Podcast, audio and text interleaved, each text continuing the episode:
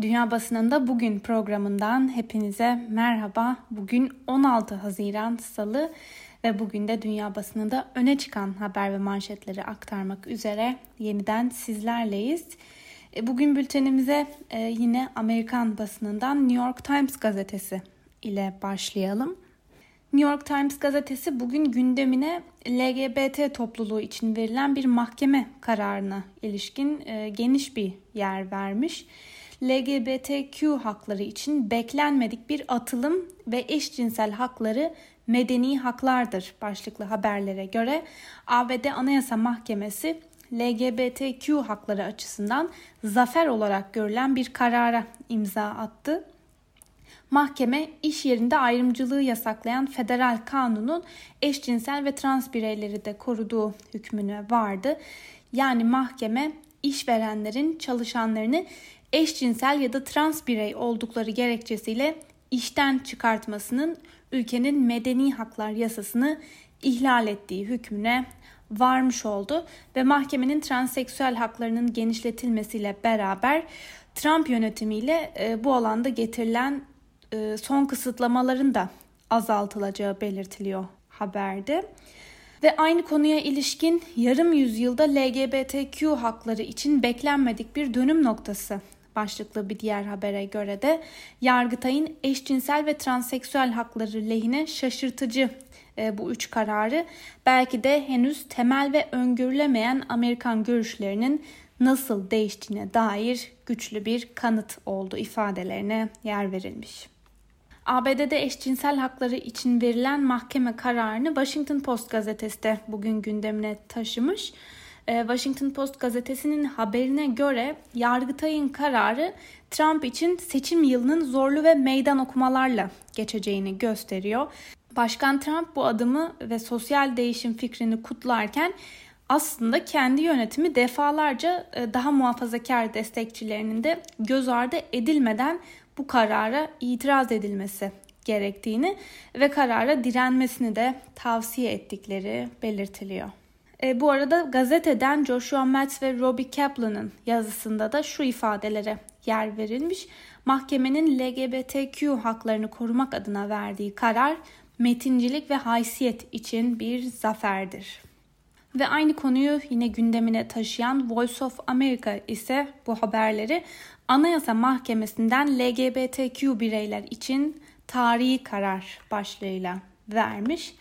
Öte yandan Voice of America'da yer alan bir diğer haberi de sizlere aktaralım. ABD Kongresi'nde tasarı yarışı başlıklı habere göre ABD'de George Floyd ve son olarak Rayshard Brooks'un ölümünün ardından Senato'daki Cumhuriyetçiler polisin gözaltı sırasında uyguladığı yöntemleri kısıtlayan kapsamlı bir paket açıklamaya hazırlanıyorlar. Demokratlar da daha önce polis reformu tasarısı hazırlamışlardı ve Başkan Donald Trump da salı günü yani bugün konuya ilişkin bir kararname imzalayacağını da açıkladı. Öte yandan senatodaki tek siyah cumhuriyetçi olan Güney Carolina eyaleti senatörü Tim Scott'ın e, hazırladığı polis reformu paketini de yarın yani 17 e, Haziran çarşamba günü açıklaması bekleniyor. Bu haberin ardından Voice of America'da yer alan bir diğer haberle devam edelim.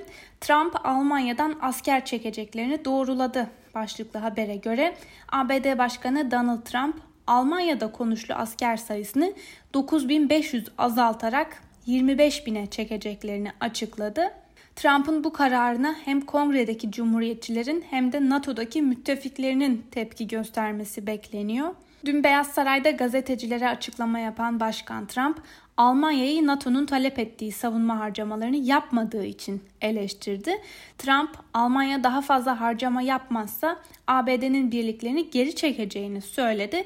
Trump bu açıklamalarıyla Wall Street Journal gazetesi ve Reuters haber ajansının üst düzey yetkililere dayandırdığı asker kesintisi haberlerini de doğrulamış oldu. Ve Amerikan basınının ardından İngiliz basınında öne çıkan haberlere de kısaca göz atalım. Independent gazetesi bugün Gallup tarafından yapılan güncel bir anketin sonuçlarını gündemine taşımış.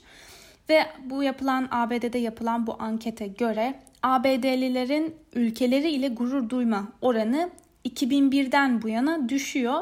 ABD'lilerin e, ülkeleriyle gurur duyma oranı 20 yılda %87'den %63 oranına kadar geriledi ve ankette 2001'de ABD'lilerin %87'sinin ülkeleri ile aşırı derecede gurur duyduğuna dikkat çekilirken bu oranın 2020'de %63 seviyesine indiği vurgusu yapıldı. Ve aynı zamanda siyasi partilerin seçmenlerine göre ankette e, milli gurur oranları da farklılık gösterdi. E, buna göre ülkesiyle aşırı derecede gurur duyan cumhuriyetçilerin oranı %67 iken demokratların oranı ise %24 oranında çıktı ve ülkesiyle övünen demokratların oranının da geçen yıl yapılan anket ile aynı olduğu belirtilirken Cumhuriyetçilerde ise milli gururun geçen yıla kıyasla son ankette 11 puan düştüğünün de altı çizildi. Bu haberin ardından Independent gazetesinden Sean O'Grady'nin bugünkü yazısına da kısaca göz atalım.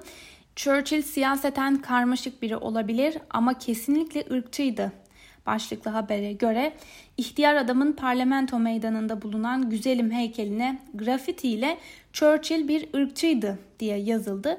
Meseleye geniş planda bakıldığında bu yalnızca küçük ama talihsiz bir vandallıktı ve Bristol'da köle taciri Edward Colston'ın fırlatılmasının aksine savaş dönemi başbakanı belli ki saygıdeğer ulusal bir kahramandı.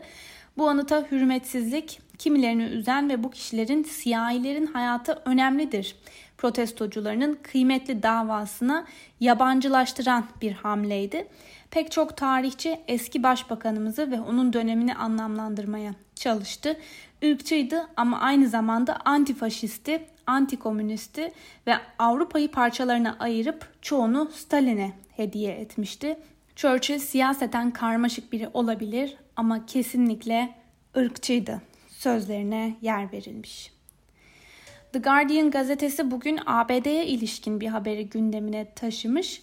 Şimdi mücadele zamanı başlıklı habere göre ABD'nin Georgia eyaletinin Atlanta şehrinde polisle yaşadığı arbedenin ardından kaçarken sırtından vurularak yaşamını yitiren Rayshard Brooks'un ölümünün cinayet olduğu açıklandı.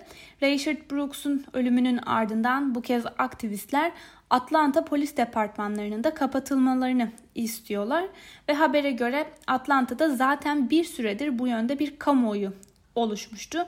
Çünkü henüz birkaç ay önce yani 23 Şubat 2020 tarihinde siyahi bir genç olan Ahmet Erbil de vurularak öldürülmüştü. Boris Johnson eylem eksikliğinden uzaklaşmak için kültür savaşı arıyor başlıklı bir diğer habere göre. İngiltere Başbakanı Boris Johnson haftalardır devam eden siyahların hayatı değerlidir gösterileri ve hareketlenen ırkçılık, ayrımcılık, eşitsizlik tartışmaları üzerine bir komisyon kurulacağını ve ülke çapında eşitsizliklerin bütün boyutlarıyla değerlendirildiği bir rapor hazırlanacağını açıkladı. Ancak ana muhalefetteki İşçi Partisi bu konuda yeterince araştırma yapıldığını ve raporlar hazırlandığını vurguladı. İşçi Partisi yeterince rapor var, adım atma zamanı diye bu hamleyi eleştirdi. Öte yandan İşçi Partisi Adalet Sözcüsü David Lemmy, Başbakan Johnson'ın planının hiçbir ayrıntı içermediğini söyledi. Lemmy bunlar ırkçılık karşıtı gösterileri yatıştırmak için sigara paketinin arkasına karalanmış sözler dedi. Ve Lemmy aynı zamanda Johnson'ın eylemsizlikten uzaklaşmak için bu tarz bir kültür savaşı içine girdiğini de savunuyor. BBC bugün Suriye ekonomisine dair bir haberi gündemine taşımış. Suriye'de ekonomik kriz Esad yönetimini zorluyor başlıklı habere göre.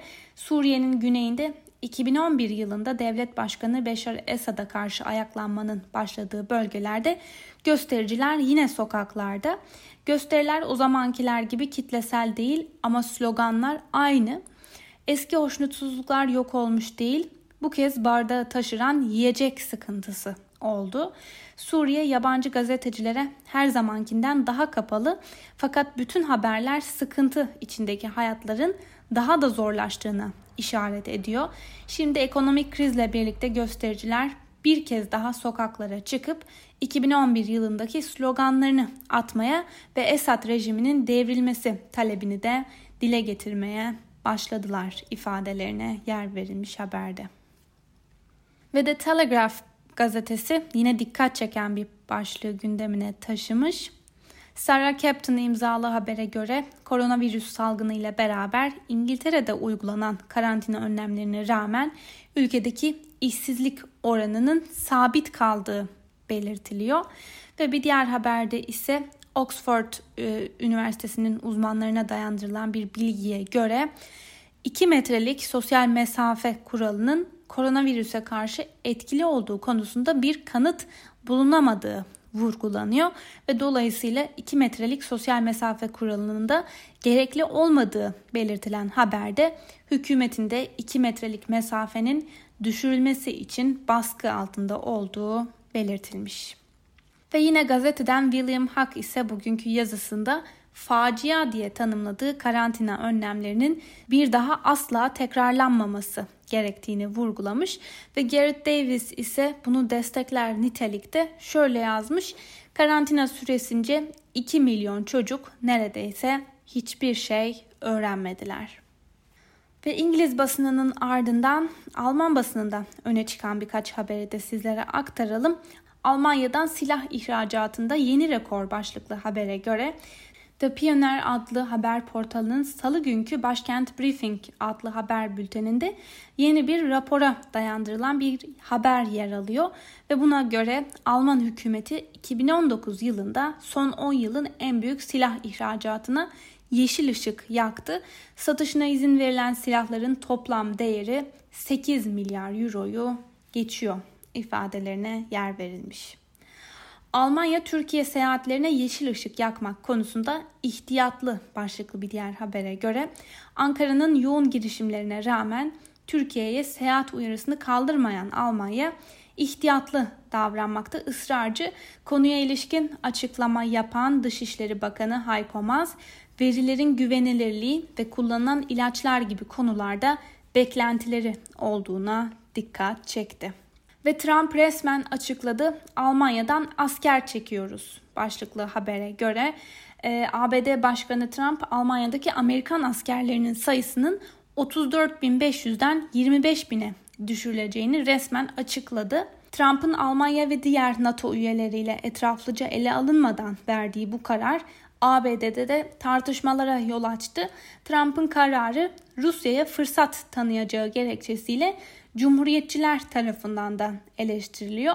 Temsilciler Meclisi Silahlı Hizmetler Komitesi'nden 22 Cumhuriyetçi üye Trump'a gönderdiği mektupta ABD Başkanı'ndan bu kararını gözden geçirmesini istedi ve Rusya kaynaklı tehditlerin azalmadığına dikkat çekilen mektupta böyle bir hamlenin Moskova'ya fırsat tanınacağı savunuldu.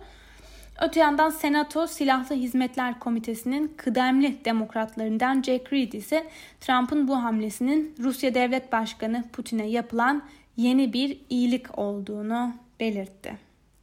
Ve yine Alman basınından bu kez Die Welt gazetesi ise Alman korona uyarı uygulamasının kullanıma hazır olduğunu duyurmuş. Buna göre akıllı telefonlara indirilebilen bu uygulama ile virüsün takip edilmesi planlanıyor.